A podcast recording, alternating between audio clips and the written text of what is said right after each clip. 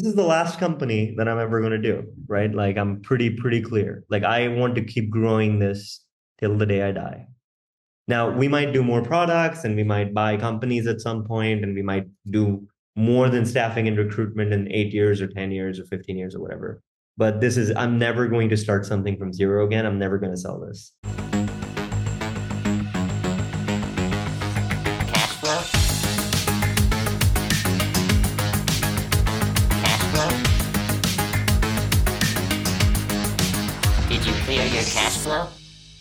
All right, everybody. I had Sean Mallapurkar on the episode today. I'm going to give you a quick recap of everything we talked about. You'll definitely want to stick around and hear the entire conversation. Uh, we started out about how started out talking about how he built his SaaS company totally bootstrapped with his father to 200 employees, uh, and like what all those levers were. That as he was growing the company, what levers he hit along the way to go from 10k MRR to 50k MRR to 150, and then eventually to 500k MRR.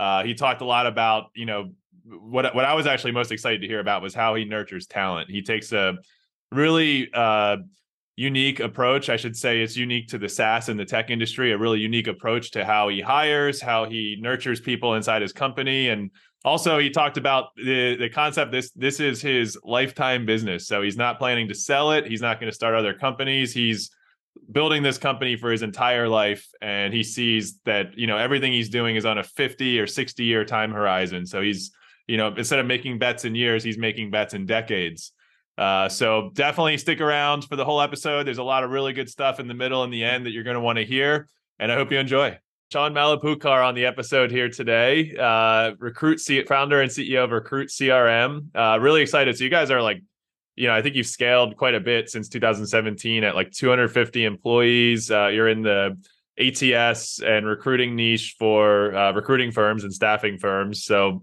uh, super interested to dig into it. Uh, you know, uh, we can I, just to kick it off. Maybe we can start just to kind of go over the business a little bit, hear in your words what you guys do, and then I'd love to, you know, kind of dive into some nuances within that. Yeah, so we're actually just about 200 people. LinkedIn has a funny way of inflating all your numbers up, which is great. Uh, but just about 200 people. Uh, we started writing code for Recruit CRM right around like the tail end of 2017, and we had our first customer in 2018. But what's what's funny is our story uh, so most most most startups have un- their own unique stories and so on. Uh, but I'm one of the few bootstrapped software entrepreneurs that started their so- software company with their dad, uh, which is which is probably less common doing a tech business with your family. So I, you know, my co-founder is my father, which is a very weird. Uh, weird situation, but but if, if you if you look at it outside of our relationships, we're, we're, very complementary. Uh, so way back when I was a little child growing up, uh, dad was in the army doing anti-terrorist stuff. Then he, uh, he he got out of the army, went to business school. When he went to business school, I was like a five-year-old, so I was sort of like, hey, going to business school campus with him and so on back in India. Uh, he graduated and he started working for a company called Randstad, which is the world's largest recruiting and staffing company. Uh, dad became CEO of their India business uh, over a period of uh, you know six years, I think uh, and he continued growing that business. Then ADP came into India and they bought Randstad's payroll processing business because in India back then Randstad did everything, uh, not just staffing but also payroll. And he became CEO of ADP India. ADP is a Fortune 50 company, the world's largest payroll company, and that sort of built our chops on how to run a recruiting business, how to do payroll, and everything in that sort of part of the world. Uh, now, I was a kid at that time. I grew up, I was shipped off to college. Uh, so all of the Randstad and ADP time paid my dad really well, and he used that money to pay for my rip-off American college education. So I thank both those companies every day because, like, you know, I think it's it's it, it's a fortune not to have debt, uh, college debt. So that's a that's a pure privilege, and I only have it because uh, you know I was born in a privileged situation. Uh, so went to college in in the Midwest in America uh, to Indiana University. They have a little business school called the Kelley School of Business. On like you know the Google, the the web U.S. News and like Business Week, the kind of rankings you sort of look at, they they ranked all right. So I was like, hey, I got in here. Stanford's not going to take me, so let's go. And so uh, went there, fin- graduated in two and a half years, moved to Mountain View to work in tech. And, you know, uh, around that time, I was talking with my dad and he said he wants to start a tech company, but he doesn't know any tech.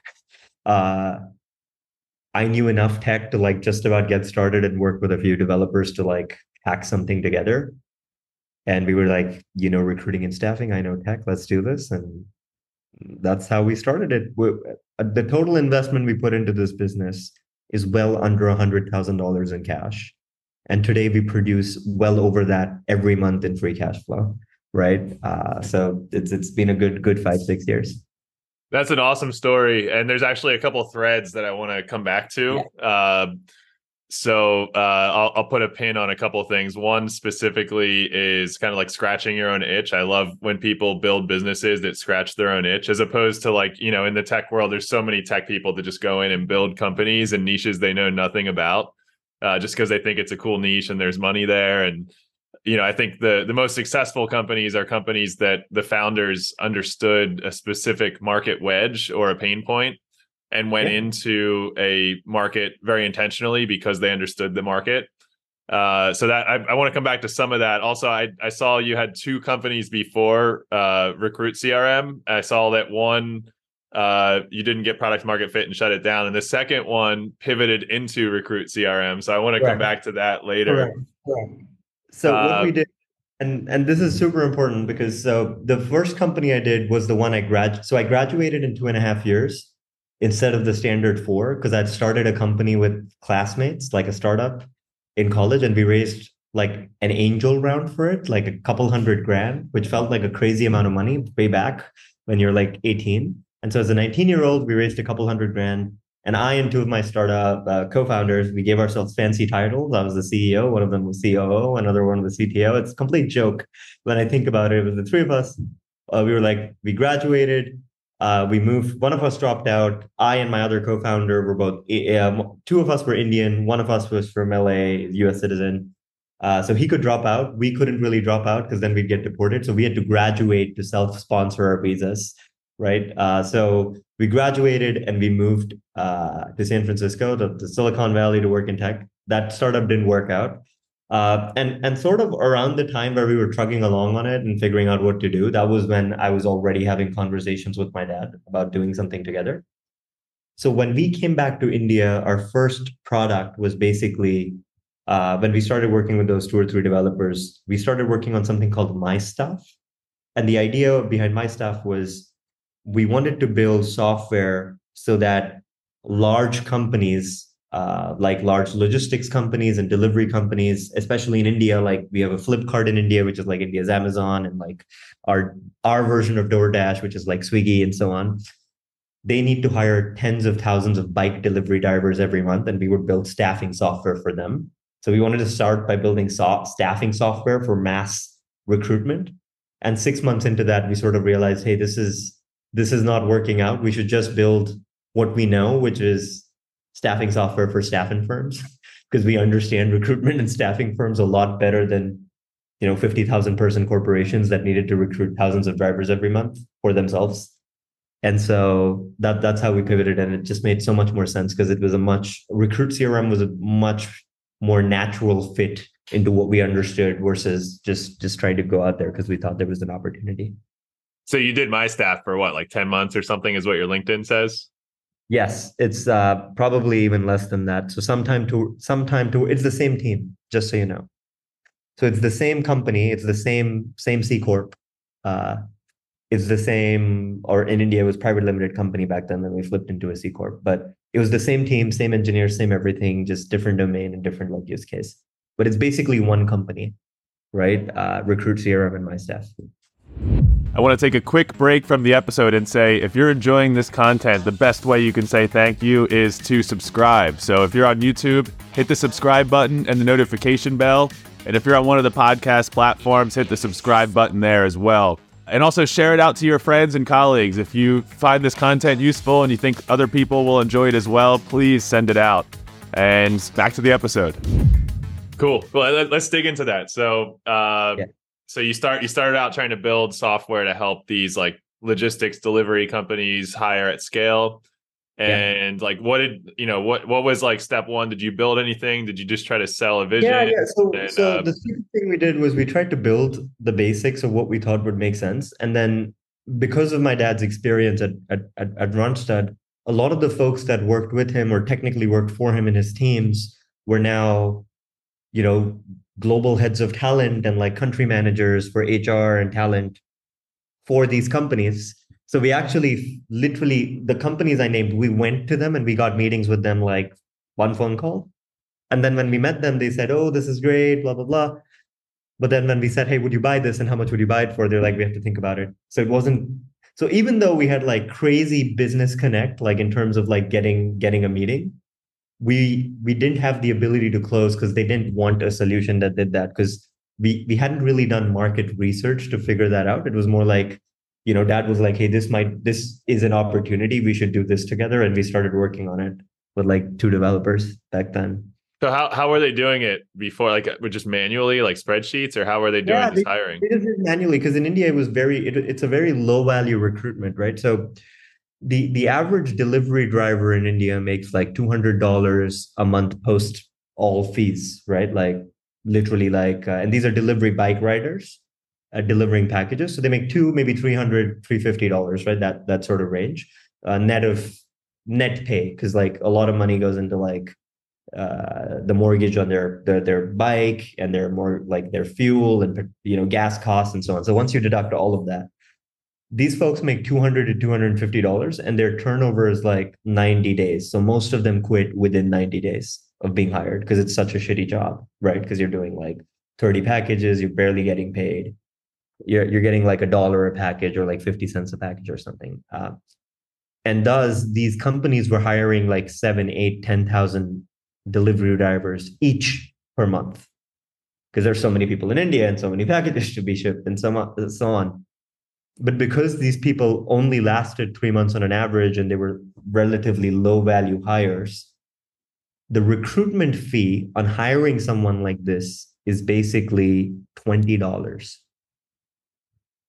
So wow. the kind of recruiters that would recruit these people were people that would literally uh, for the lack of a better word, go into some version of a slum and be like, hey, uh, XYZ company is hiring 100 logistic drivers who wants to come.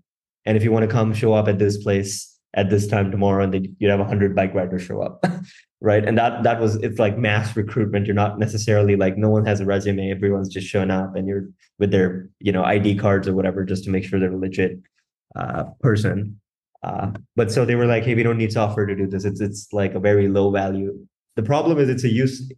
This the tech solved the problem, but it was so low value for them, it wasn't worth investing software tech solutions, so on and so forth. So what was it like an outreach tool to reach that community of people that would yeah, accept it, a job was, like that? Yeah, it was basically a tool for hiring managers in each location because most of these companies have fulfillment centers across the country to be able to say, hey, I need X number of people in my fulfillment center this week, this month, this quarter. And then that being routed to the hiring agencies they worked with. So it was still working with staffing firms, but we were trying to sell to the company who would then give it to these, for the lack of a better word, bottom of the pyramid staffing firms, you know, where the recruiter themselves is not super skilled. These are people that are just going out, you know, probably didn't go to high school, but they're able to go into a place and get 100 bike riders.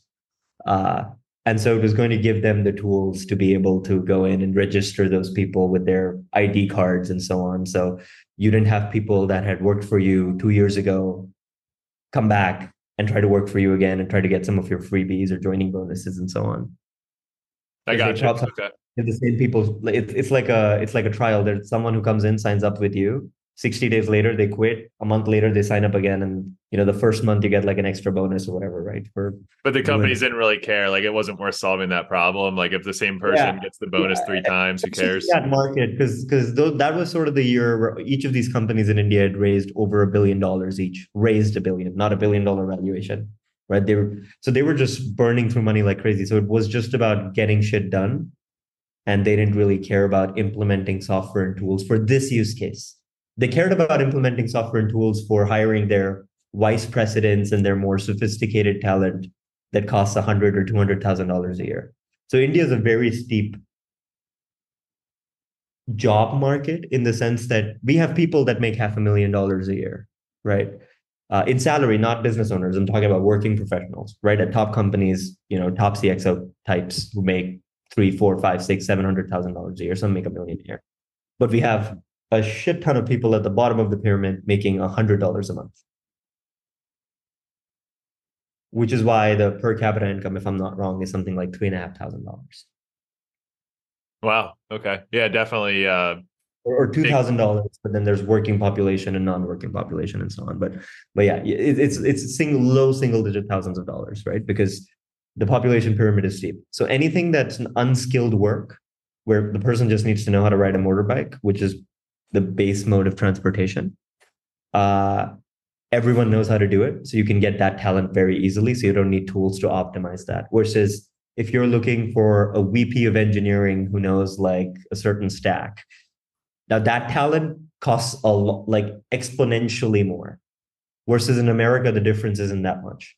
Like if you hire like a deli- an Uber delivery driver does not uh, does not make one percent of what a VP of engineering makes, right? Or a VP of engineering in the U.S. doesn't make a hundred times what a delivery. Yeah, it might be like ten or twenty percent, maybe ten percent, I would guess, but it's an order of magnitude at least difference. Yeah, yeah, it's, it's yeah. So if the differential here is the delivery driver makes thirty grand a year, and the VP of engineering makes three hundred grand a year, in India the delivery driver makes two thousand dollars a year, and the VP of engineering makes like 100 grand a year or 150 grand a year or like you know something that's like 40 50 60 70 times more right? Because yeah. skilled talent is harder to find but like unskilled talent like or uh, you know workforce crazy amounts. Interesting. So what was the moment in My Stuff like when you guys said all right forget this delivery driver thing. We're building a recruiting crm like what was the moment that you yeah. like, that you had that so, realization? so like after one of the meetings we had with one of these companies, and I don't want to and take names, but we, bas- we basically uh, they basically told us that hey, why would we even want to spend money to do this? Because like we don't even put this on Excel right now. We literally just have these recruitment drives, and a thousand people show up, and we just take two hundred and like, and then we we only we only enter the people in our system that are selected and then they go into our whatever you know delivery onboarding app right? Sort of like what doordash would have or whatever. But they don't really go through a strict selection process because it's just not worth the cost. Interesting. So so i'm i'm picturing you guys like walking out of the meeting uh with whatever big company and yeah you're just getting out of that room and you're like hey they like what we spent like the last six or seven months building was like completely useless because the tech would work, but like they just don't care, right? It's just so irrelevant. And then the second problem is this, right? So you're a large company. This logistics piece is like one of your important, you know, one of the important things you, you do.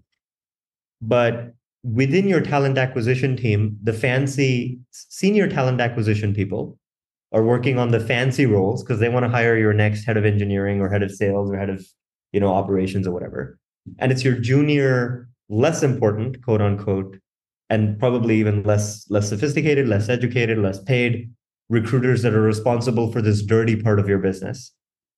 So the even if these people want to buy your software they really can't because management doesn't care because their boss who's the head of talent doesn't care as much. And even if he cared he needed to get approved from the head of hr would then need to get approved from the CFO to buy this. And this wasn't big in like a big enough problem for them to like push that through. So what, what was that conversation like about the pivot to recruit CRM? What was that conversation like for you? Yeah, guys? so, so I did, I, it was it was it was as we were in the car with me and my dad. We were driving back from Mumbai to Pune, which is Pune is where we live. Mumbai is where the city's at. Um, and it was like a two-hour drive, and like uh, sometime sometime during that conversation, like at some point we were like, hey, we need to like to not do this. And then I think in the beginning, dad was like, hey, like, what? So we just scrap all of this code and like, you know, screens and database and everything that has been built over the last six months. And I was like, I don't think we'll ever get back to it, but we won't delete it. We'll just keep it on the side and maybe we'll use it one day and we still have never used it and we're doing millions of dollars in revenue. right.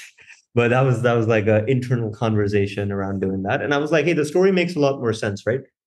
You ran a staffing and recruiting company. Let us build tech for staffing and recruiting companies. Because there we have some insight into what's useful, what's not useful. Here we have no clue because we've never run logistics type businesses at scale. Interesting. So so you so you made the you made the decision to pivot and then like what was step 1? Like what did you do the next day after that decision? Yeah, yeah, I made a web page because this time I didn't want to start writing code before like someone said that they wanted this.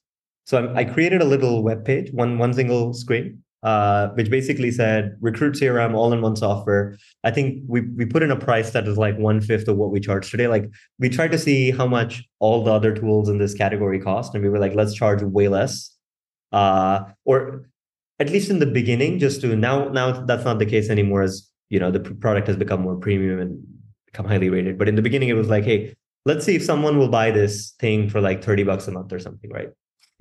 And uh, we we put in a web page and we said we're making something like this is going to be awesome.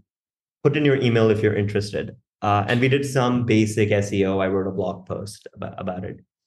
And we had 30 people put in their emails onto that web page. Very basic SEO, but like did SEO for like recruiting agency software, which is like a very specific keyword. Barely has any searches, right? But like you know, uh, we wanted to, it to be as specific as possible.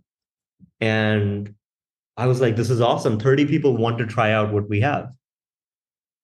And uh, when we checked, we realized they were from different countries. And we were like, hey, we can build like a global global company this way and then and I, was it mostly was, like North America or was it Europe yeah, or like where Europe, uh, Europe and North America and a little bit of Asia, but mostly Europe and North America.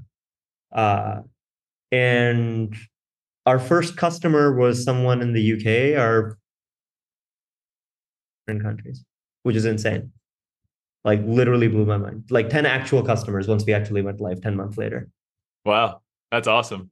So, uh, all right. So, so you put up the landing page and you get these 30 customers. How, so how, from the day you up- we get, we get 30 people who say that they will sign up to us if we have a product. We don't have anything back then. We have one 30 leads, right? 30 prospects. So, so from the time you put up the landing page to like getting the 30, how long did that take? And then what did, was SEO the only thing you used to drive the Six traffic? Months.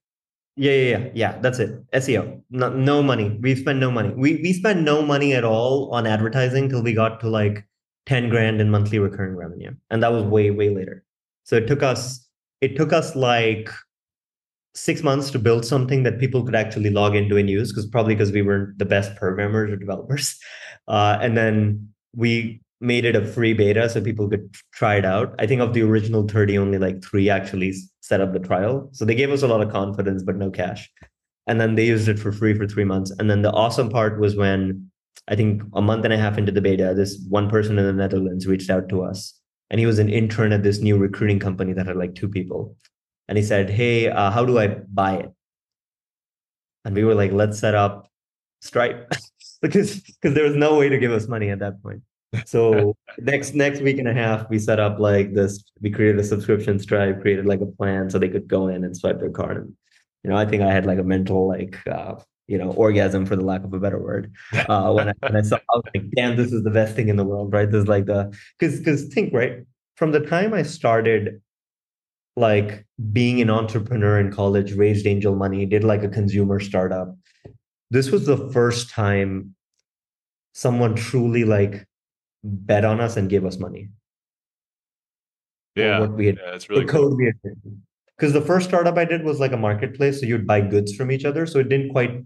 They weren't buying tech; they were just like, "Hey, used college textbook." And you made like a one percent commission on it, so it was like you sell a hundred dollar book, you make a buck. So it was it's a horrible, hor- horrible idea, which is probably why it died, right? But this was the first time someone was like, "Hey, here's two grand, right, for your software for the code your team has written."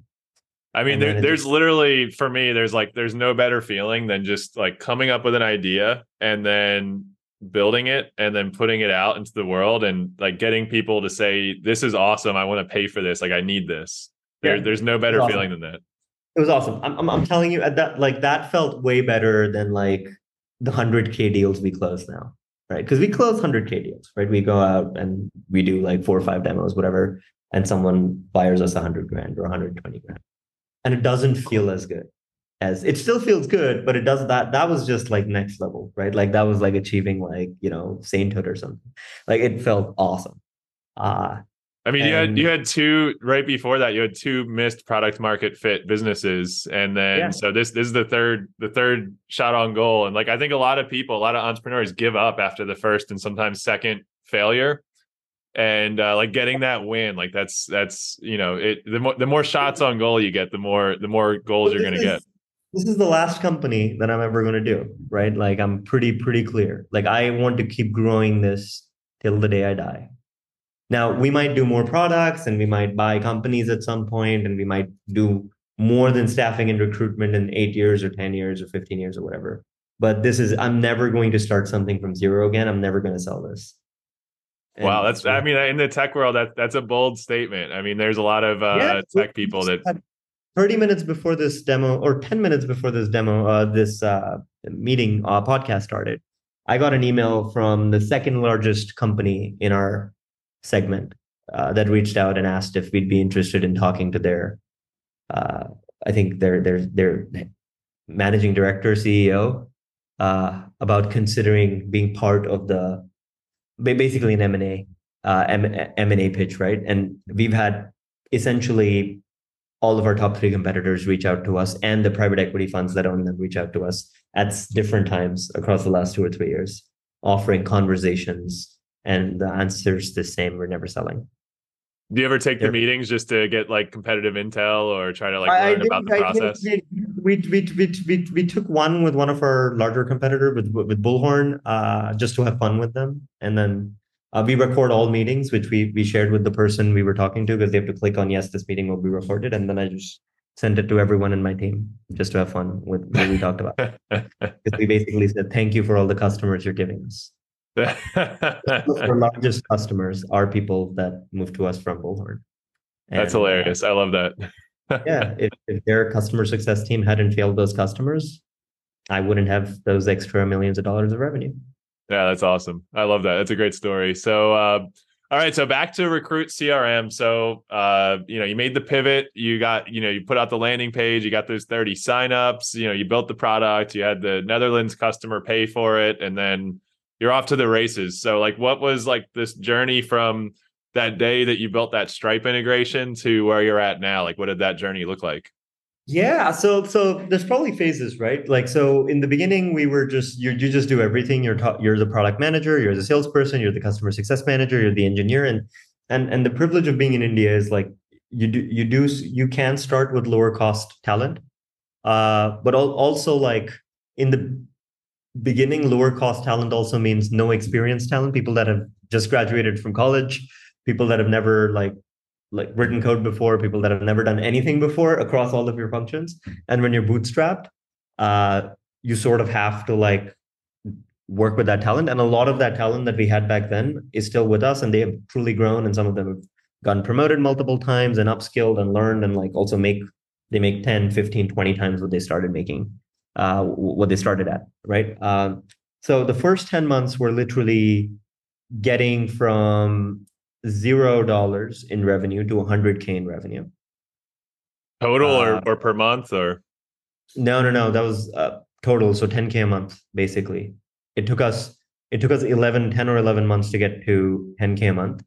It took us another 10 or 11 months to get to 50K a month and then it took us another just about a year to get to 150k a month wow and then so that's exponential think, growth like you're seeing oh, like yeah, the yeah, curve yeah. is so 10k 50k um, monthly revenue right i'm talking monthly recurring revenue 10 50 150 300 something 500 something so on right like per month so just boop, boop, boop, uh, and so the growth chart like that is curved. It's like exponential growth. You're growing yeah, faster yeah. than a linear than a linear growth chart. Yeah, yeah, of course, faster than linear growth. Though, though obviously, like let's say the first year we grew 500 percent, we're not growing 500 percent anymore, right? Uh, we're growing between like just under 100 percent. But like it's it's still it's still fast growth, and uh, uh, we've never raised a dollar of venture capital or debt, uh, and we produce free cash flows every congrats man. That's really uh, that's that's unique. Uh, a lot of a lot of saas companies that get to your size don't get there bootstrapped yeah.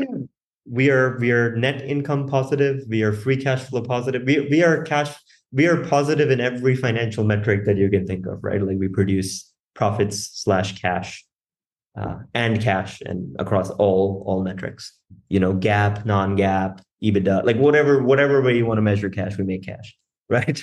Uh, and and we make a bunch of it, right? So it's not like five percent profit, right? It's a, this is like thirty plus percent.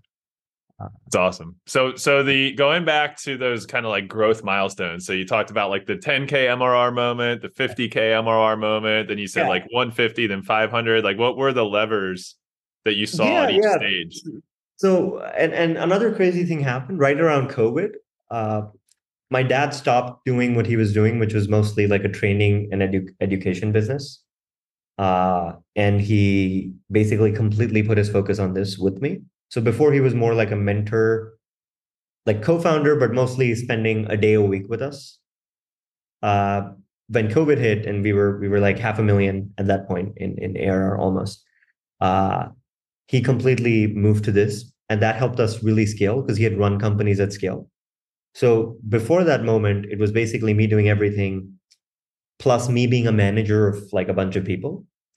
The big thing he did between the time we went from like 50k a month to 150k a month was we built or we we hired a lot of our directors not all of them uh, and so these are basically people that ran our teams and that helped us over the last because uh, when covid happened we were 25 people now we're 200 plus people and that's three years right or three three and a half years and and to go from being an individual contributor to a manager is a shift because you have to like be cool delegating but the key thing is how do you go from manager to manager of managers? So you're not telling someone to get the job done. You're telling someone what KPIs they need to do, and then they get the job done through a bunch of other people. And the moment you can get to that stage, the leverage increases exponentially because the moment you're a manager or managers, you can be you can have multiple you can add as many layers as you want as long as you've set up the company the right way as long as you've set up incentives kpis uh, and and you, you have people aligned not just on long term stuff like stock options, but more like how do you track variable pay? How do you in how are, how are people disincentivized to do things that are not good? So you start thinking more about like people people strategy and like what what are like drivers and like you know what incentives or disincentives you want to set up. But if you set it right, then you can scale because I like it's it's gotten easier, right? So with 200 people, the company is a lot lot easier to manage today than at 30 or 40 people.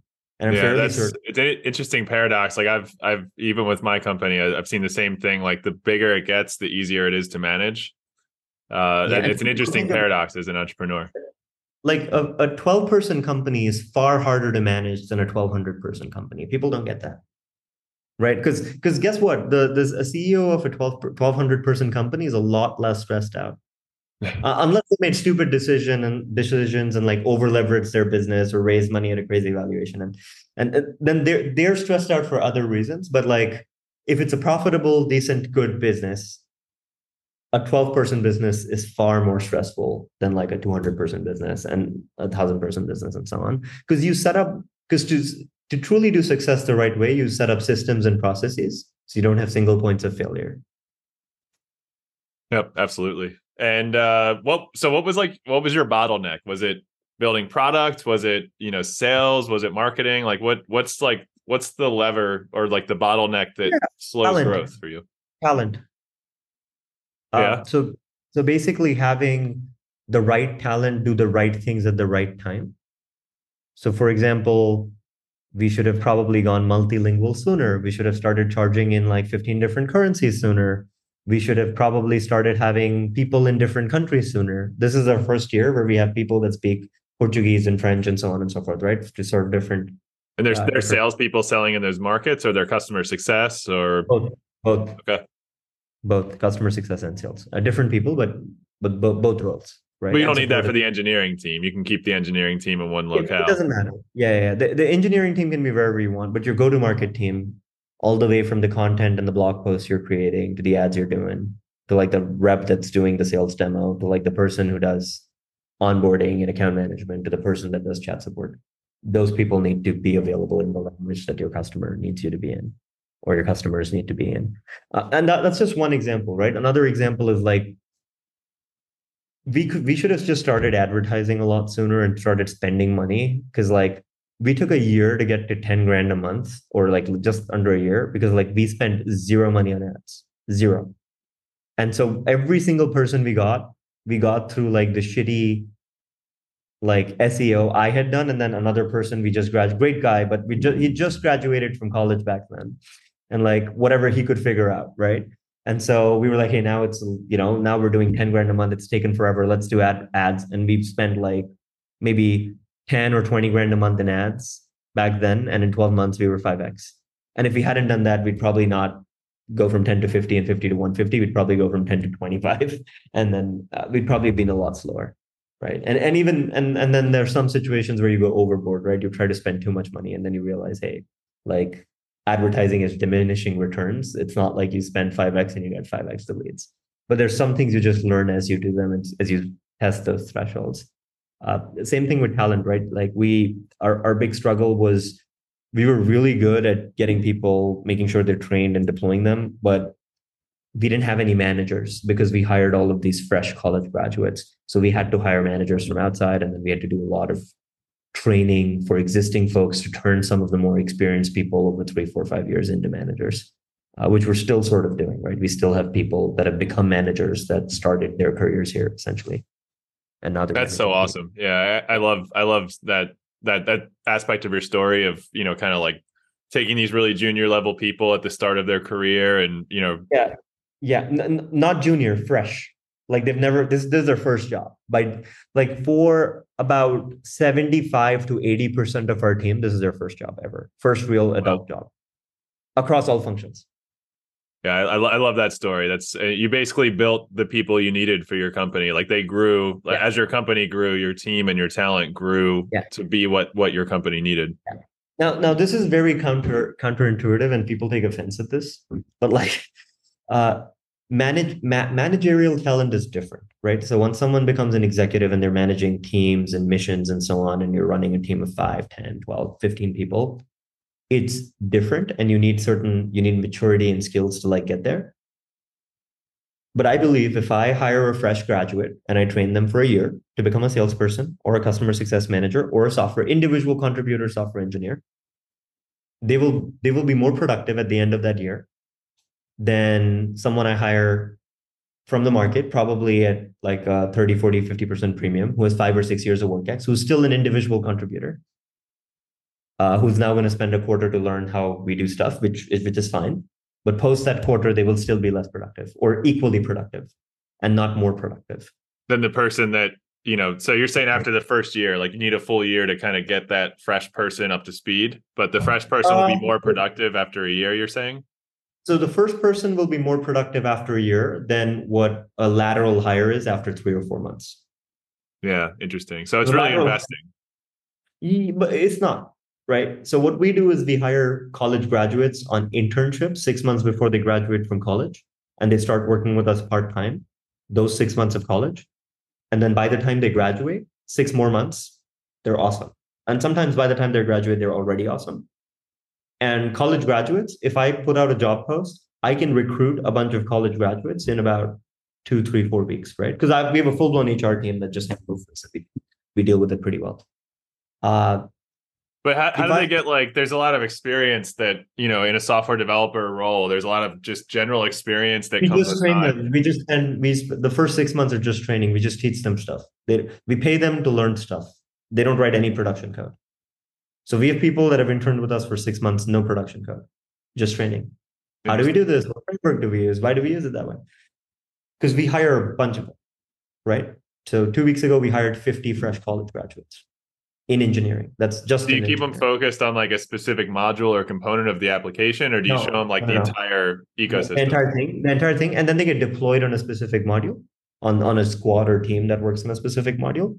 But they learn about like all the tech we use. The whole thing, yeah. And now, is it like, are they full stack? Are they getting into DevOps and infrastructure? No. Or? And then they start specializing. So by the time they finish the internship and they graduate from college, they're assigned to like DevOps team or front end team or back end team or like communication software, like that that part of our software, so on. Okay. And uh, are you guys all, all co-located in, in one office, or do you work remote? No, all remote. Uh, all, all remote. We are in uh, the 200 people are in like 80 or 90 separate locations. Wow. And then how how do they do they like pair with like these interns? Do they pair with somebody as they're getting yes, ramped up? There's there's there's a one there's a manager who's responsible for your training, but then you also get a mentor who has been through the same program a year before, and like every three or four kids get a mentor, so that the mentors tend to be the top twenty percent of last year's cohort, largely. Interesting. Yeah, it's a cool model. I really like that. And that you're, you're saying that that's been uh like that that model that you're saying yeah. like people take offense to that for some reason. No, no, no. People people take offense that when I say that someone fresh out of college a year in is as good as like someone who spent eight years working somewhere and is an individual contributor. Yeah, I mean, my my like gut... if, if, they are though, if they are the person who's an individual contributor at who's thirty years old, they take offense.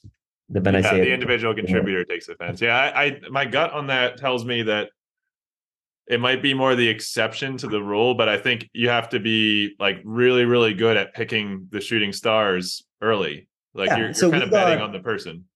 No, no, no. So we had we had 50 people join us two weeks ago. We had 76,000 applications. So you're very selective, basically. Basically, is what what yeah, yeah. This is like a higher selective. What, what was that? Eh, less than 0.1 percent. Yeah. So how how like what's what's the quality? So to find those 50 like shooting stars that are capable of getting up to speed in one year and performing better than someone with five years of experience after one year, what's yeah, the quality we, that you look for in, in those people? We, we test them. So we first give them a technical test. They pass the technical test. Then once they pass the technical test, we give them like a take-home project. So they have to like spend hours writing code. If they don't want to, great, good for them. But like we need them to do that. So they need to write they need to spend five, six, seven hours, how, however long it takes them to come up with logic or solution. Then they submit that code. We check it for plagiarism. If it's legit, we then uh, do an HR interview with them. The HR team does a behavioral interview because we've mapped what our top engineering talent looks like in terms of personality traits. Now that's that's now that part is a trade secret, but like so we we do uh, BEIs, behavioral interviews, and then we figure out if they are like one of the 10 12 15 profiles we have for what an engineer needs to be like what what their quirks are so on. If if they fit that mold we send them to an engineering group interview. Then if they're okay in the group interview they do another interview with the head of engineering. If they're okay with that then they do an interview with one of the founders.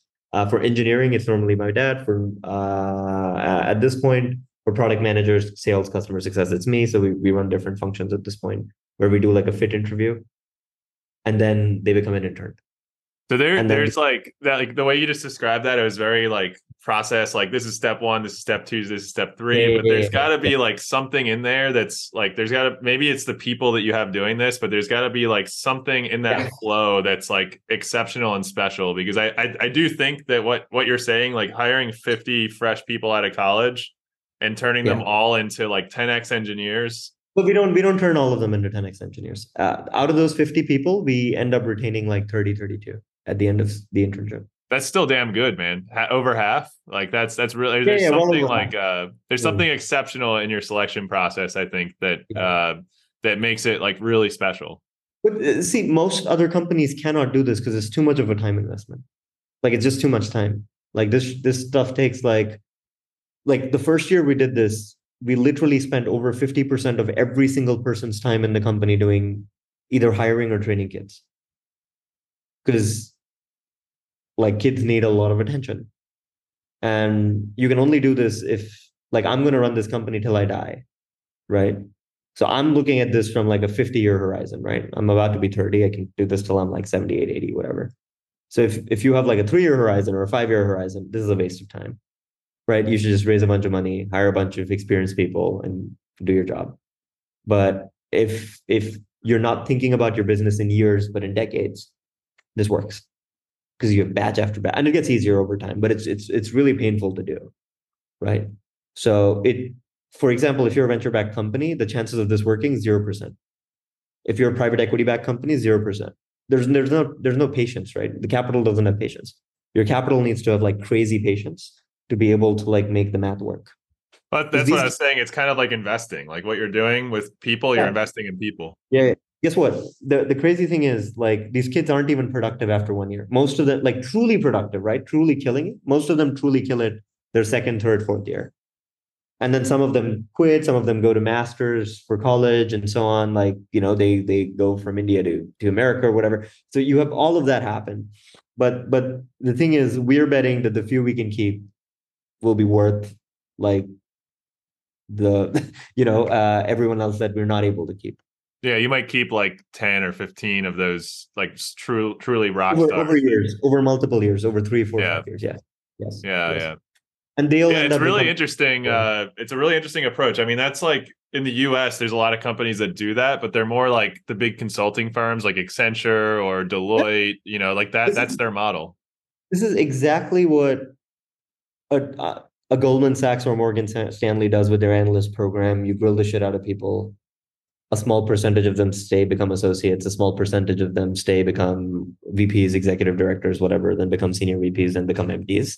Same model. It's just that most tech companies don't have the patience to do this because it takes forever and it requires you to invest a lot of capital into your people operations slash HR function and then also spend essentially 50% of all your non fresh graduates time into training fresh graduates which most companies aren't willing to do because that basically means for the next year all of the sprints you're doing you're going to be only able to do half the stuff because like the other half is going training people.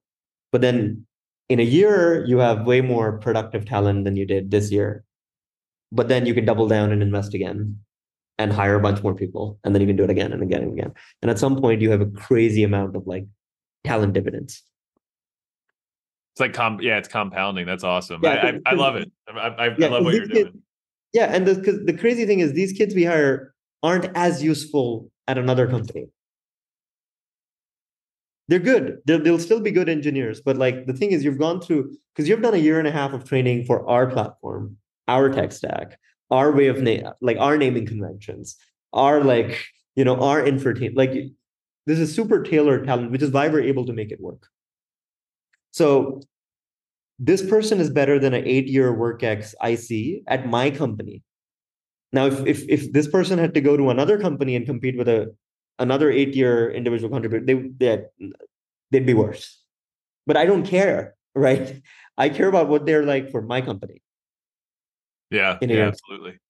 yeah. Now they'd be just as good as that eight year ic after another eight years. Like so that's that's fine. But the thing is that extra advantage is something that i get because we've spent time nurturing them for our process Absolutely. Yeah, that's awesome. So let's uh let's change gears. I, I love everything about that. That's that's such a cool uh you know spin. Like I you're you're right. I don't think a lot of tech companies do that talent nurture model. So I, I, I love that you're doing it. It doesn't work for most companies, right? It like it's statistically like if you need to do an IPO in 24 months, it doesn't work. If you need to raise a round in 12 months, it doesn't work. If you need to sell your company, it doesn't work. If you have a board that asks you why you aren't making certain progress every quarter, it doesn't work, right? It, it works when you can be a basic basic dictatorship at your company and say, "Hey, I'm going to do this over the next 10 years. Suck it up." Yeah, it's like and it's it, that that's kind of like it's a good segue. I was going to ask you about KPIs because a lot of a lot of these SaaS companies that are venture backed are tracking things like you know top line, you know quarter over quarter or year over year growth. They're looking at CAC. They're looking at you know capital efficiency in the business. You know net dollar retention, that kind of stuff. Like these types you of look at you look at all of the same most of the same metrics uh, it's just that for us cash flow is an important metric right? As- because we're bootstrapped so we basically our bank balance has been built up by our by our own cash flow. So our core metric is that every month the bank balance needs to go up. Like that's a simple it's a very simple formula right? EBITDA. every month yeah but ca- not even ebitda cash flow because ebitda can still be fake right? Because you can have depreciation and stuff. Like actual core raw cash you need to have more money in your bank like the number in your bank account when you refresh the app on the first of every month needs to be more than it was the first of last month. Like that's the most core kpi we have uh, which it is. Like we've we, our bank balance has gone up every single month since we've been in existence right? Almost. Uh, and so so that's that's one thing. So that's our core metric. And everything else we still track. We still track year over year growth rate. We still track you know pay you know payback period. Uh, we don't really care about lifetime value because that's an irrelevant metric. Uh, but we we care about how long it takes us to get back cash that we spend to acquire a customer cac is important What's your Uh, we- payback period typically? Like what what do you think is a good target for that metric? It depends on what like every, every company can have their own own targets. We like to keep it at six months. Okay. Yeah, that's like I think a pretty average one. I was, I was curious if you were going to say much lower than that or uh No, six months. I saw a metric recently that Salesforce uh, J curve is another way of saying payback period. Their J curve is like like 4 years or something. uh, something crazy. Yeah, uh, crazy. but that's not for that's only recent. Like last year, it was that high.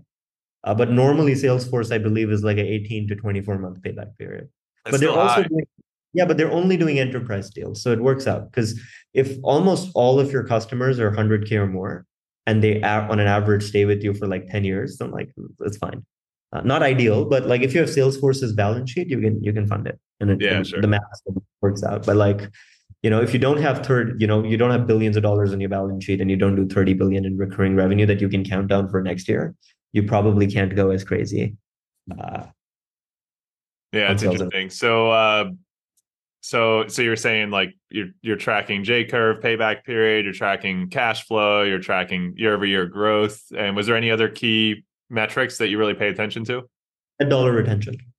Net dollar retention? Yeah. Nice. Yeah. Yeah. That's awesome. So uh yeah, cool. And And- 100%, right? Like that's that's a very uh, ours is well over 100%, but like the the the concept is this: if we stop selling, we need to be growing at least marginally every year, even if we stop signing up new customers, because that means that we don't have a leaky bucket. So net of churn, our expansions need to still grow our base. And as long as you're there, I think as a SaaS company, you're, you're in good shape. So I and, and that's that's a good uh you know timely topic to bring up because I think a lot of SaaS companies have been experiencing over the last you know 12 to 18 months the Yeah. leaky bucket case Yeah. you know for a couple of reasons one you know the the the money supply is dried up but you know so that's venture that affects venture backed companies not so much you know a problem for you but the uh the other problem is like churn and seat churn it's a problem for our customers though because our customers are recruitment agencies and a lot of them recruit for venture backed companies that haven't Yeah. been recruited anymore for the last 12 months and thus they get impacted way more in a bad market So that's the Uh, churn and seat churn. Like the churn is like customers just you know going out of Contraction. So- business so- or yeah so we've we've we've had a lot less expansion and a lot more seat contraction on a lot of our customers so let's say in a normal year we'd be 120% net dollar retention now we're just barely a few percentage points over 100 which is a huge difference right because before if we would grow like 20% a year without selling to anybody now we'll grow like 3% a year or 4% a year without selling to anybody which is massive difference right uh, but it's, we're still fine mathematically yeah. Can you uh for the listeners, can you explain net dollar retention? I think a lot of them probably know it, but can you explain how Yeah, like the formula for that? Yeah, sure, sure. So there's like a simple way to think about it is there's three things you need to care about. There's what we call gross customer retention, gross dollar retention, net dollar retention, right? NDR. Gross customer retention is what percentage of the customers you had last year or last month or whatever way you want to do it, month over month, year over year, quarter over quarter, that you still have today. So let's say you have a hundred customers paying you two bucks each. Now, let's say 10 of them have canceled. You have 180 bucks. So you have 90% uh, net customer retention, or you have 10% net customer churn, right? Or gross customer churn. Then you have gross dollar retention or gross dollar churn. Now, these are both like the question is are you counting how much it's subtracted or how much is left but basically not all your customers pay you the same amount of money so this metric is a little higher value because it helps you track what percentage of your revenue from last year you maintained because you might have had a 100 customers last year but one of them paid you 50 bucks so the question is did that person churn or not because if they churn you're down 50 plus percent if they're not then you're probably not as down so that's again in a percentage you could have you could you could for example lose 30% of your customers, but only lose 15% of your revenue because only the small ones churned. Or if you're in a terrible situation, it could be the other way around. Now, net dollar retention is a very important, the most important number out of these three. Net dollar retention can be more than 100 and it can be more than 100 because it adds back revenue for customers that have spent more with you this year. Customers can spend more with you by buying more seats by upgrading to a more expensive tier or edition by buying additional add-ons from you technically through a price increase as well though that's frowned upon and you can't technically just keep doing price increases every year. Um, and so those are three ways you can add it back. So for example, let's say I had 100 customers, they were paying me one buck each. Uh, 20 of them canceled, so I have 80 bucks left. But those 80 customers this year are spending 50% more. They're spending a buck and a half each on an average because they bought a bunch of add-ons, bought more seats, upgraded to a more expensive edition. Now they're spending 120 bucks. So in that case, gross revenue churn is 20%, but net revenue retention is 120% because it's actually gone up. Did that help? Yeah, that's great. Yeah, thank you. So um so that that's like I think uh a lot a lot of SaaS companies I think are moving to that as a core metric. I think it's, you know, there's been a lot of focus on like year over year growth and there's been a lot of focus on uh you know like uh CAC and stuff like that. But I think, you know, in EBITDA, we talked about like cash flows and EBITDA, a lot of those metrics can be games. So I think the net dollar retention is definitely more of a focus these days. For pure non-infrastructure software companies that don't really run data centers and stuff, EBITDA is a irrelevant metric because you have nothing to depreciate. You're not buying like uh, maybe maybe outside of your office, which shouldn't be that big an expense as a percentage of revenue for a SaaS business you don't really it's not like you're setting up a new factory that you need to depreciate every year right? You're de- what like the only thing we depreciate as a company is, is, laptops right? Like macbooks that everyone gets. So that's like a very small number. So like earnings before tax and depreciation is like i i feel like not as relevant for a software business. For a software business you should just be looking at free cash flow net income. That's it. I mean there's there's some cases like amortization of expenses or revenue and like recognition and stuff like that. So there's there's some cases where like that can True. make sense. Uh, so you can like smooth out your metrics over you know because like you might have arr like people might pay less to get like a yearly fee to like yeah. maybe they'll pay you once yearly to get like a discount. So but then like maybe you have lumpy months so you want to amortize that and then that affects like your profit reporting it, it would still be covered in net income though. So if you're doing annual net income and if someone's paid you up in so in cash flow, it would still show up because in cash flow, it would what would basically show up is how much cash you've collected versus how much you've paid out. So you're sorted on cash flow. Uh, and obviously the cash flow is not amortized. It is just how much you've collected and how much you've paid. So nothing's amortized or depreciated. And in net income, you're just counting the amount of um, amount of revenue you've realized anyway. So if someone gives you like an annual subscription in December and you count 93% of it next year, it counts in next year's net income. So as long as your net income and cash flow are both positive, you're probably in good shape. If one of them are negative, you need to have another look at, at what your numbers are, unless you have a big war chest. Yep, yep absolutely. Uh, so one one last thing I wanted to close out with you on. Uh, so you've been hopping back and forth between India and Dubai. Uh, Dubai yeah. is like a it's like a rocket ship right now for startups, from what I hear. I had a, another guy from uh, Dubai on the pod recently, and uh, I just heard actually I was listening to uh, All In Pod, and I, I, think Jason Calacanis is in Dubai right now doing a launch fund uh, event. What's that? Dubai's Dubai is an Dubai is an insane market. I was in Dubai like literally 12, 14 hours ago. Right. I'll be back in a month and then I'll I'll be there for for the next six months after. Are you uh, like the, part, living there part time? Um, seven to eight months a year. Okay. So seven to eight months a year in Dubai, uh, two months in India, and then uh, two months traveling either in the UK or like basically in London or New York. So what's uh, uh so first what's bringing you to Dubai, but then second, let's like go into that zero, ecosystem there. Zero percent tax. Oh, okay. so so it's uh favorable to to be there seven so months of the year. Yeah, if you're not a venture back company and you're bootstrapped and you make cash flow and you make profit, uh, and you want to pay yourself a reasonable salary because you make profits and you don't want that salary to get taxed, uh, you become uh, you you live in Dubai. Now it's harder to do as a U.S. citizen. I'm not a U.S. citizen, so it doesn't like impact me because the US is one of the few countries in the world that taxes you based on citizenship, which means even if you go to Dubai, you're still getting taxed uh, by the IRS. And I'm sure you have to be a UAE citizen or something, or uh, how do you? You just don't have to be a U.S. citizen. Oh, okay. You can be a citizen of any other, almost any other country in the world, because most other countries tax you based on whether you live there or not. So if you're from the UK or you're from India, you you get ta- your your your global income is taxed in India if you live in India for more than 180 days a year. If you don't live in India or the UK or in Germany or most of Europe uh, for more than 180 days and you're like living there a couple months a year, you're only taxed on the income you make from that country.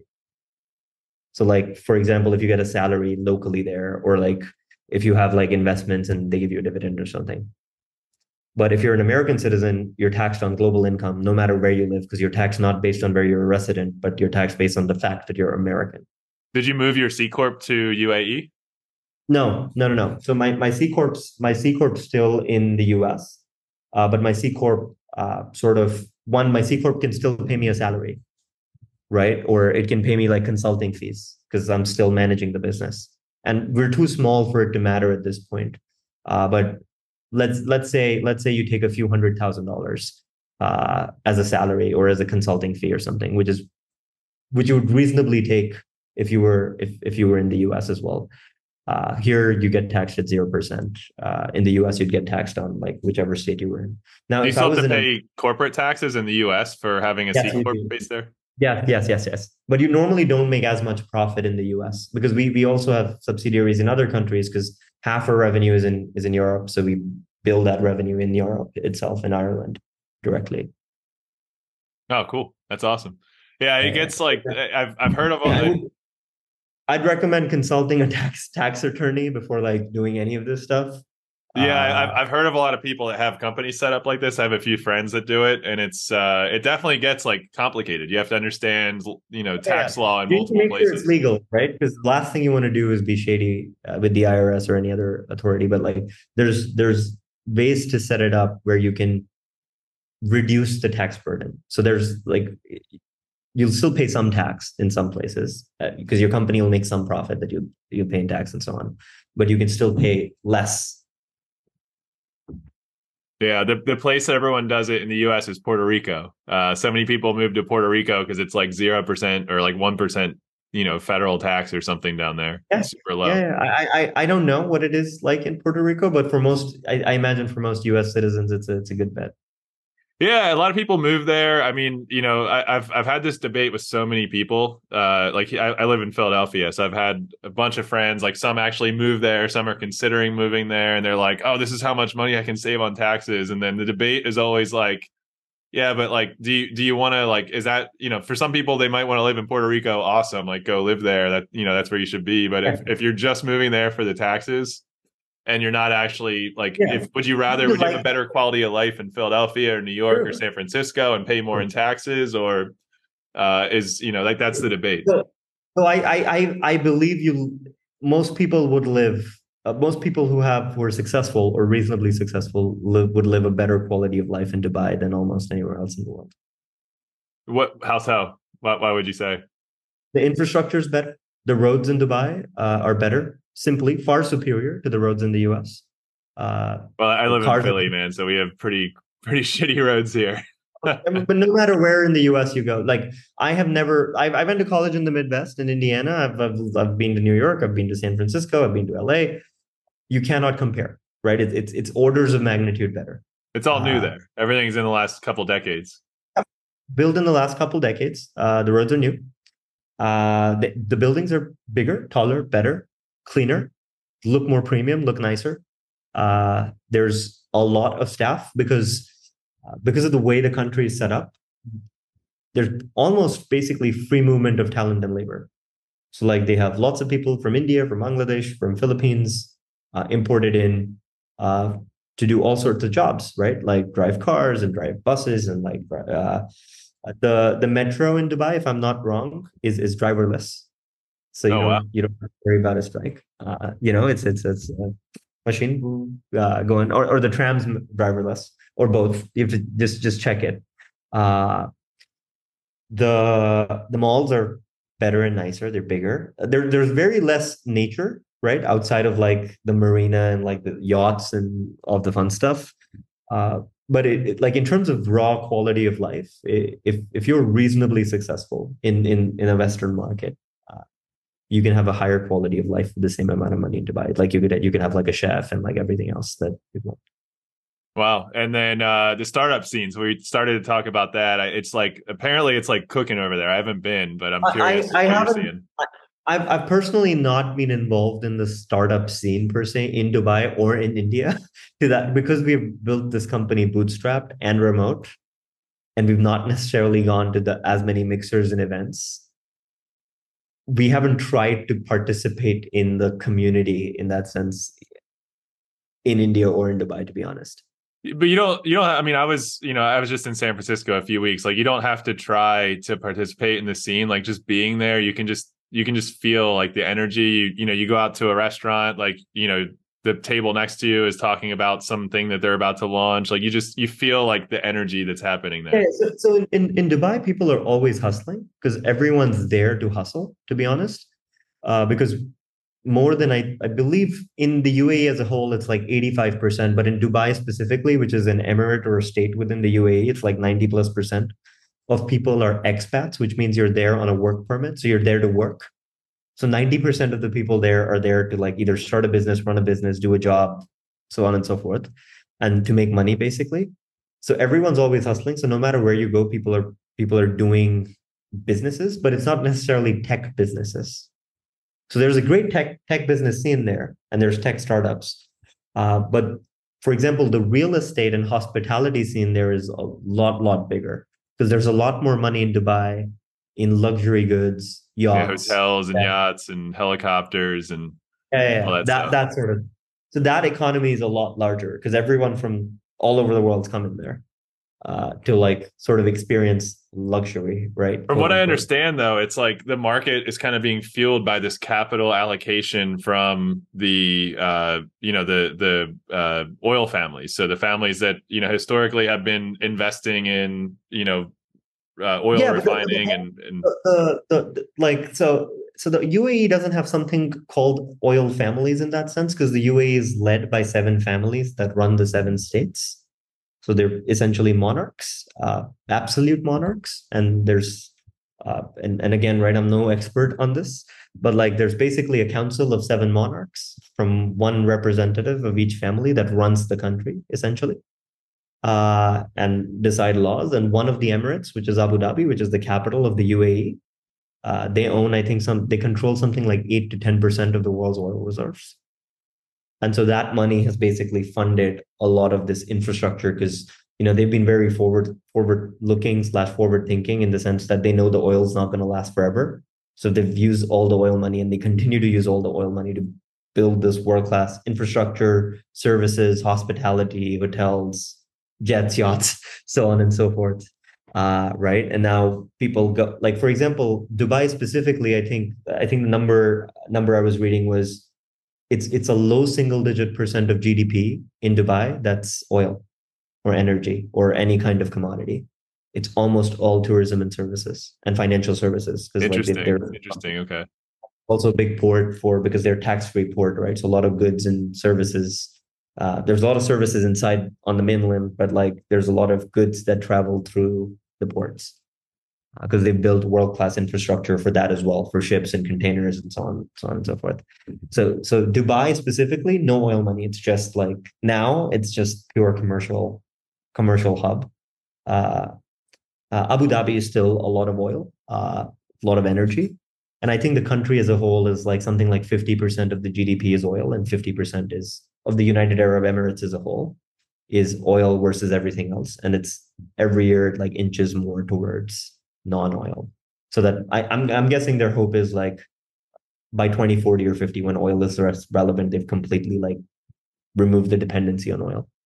They have some reports out. I've read some reports about this like multi-decade plan to uh, sort of diversify the the income streams and the the you know GDP. Yeah, I, I think the UAE is completely sorted on it. It's probably Saudi Arabia that's going to have like a take have more effort to do that because yeah. their oil is a much larger percentage of their GDP in a sense. And U- uh, UAE, I think, is like probably an easier place for this like kind of uh, diversification to happen probably because they're I, my understanding is they're more of like a westernized culture i guess or more uh, westernized more more tolerant um, religiously you know more more flexible tolerant tolerant understanding whatever word you want to use. Uh, so they're they're they're i'd say the uae is probably the most forward looking country in that part of the world in the in, in the middle east and they've embraced whatever they think they need to do to succeed and they've been doing it pretty well. Awesome. Well sean this was a this is a great time having you on man. I really enjoyed our conversation today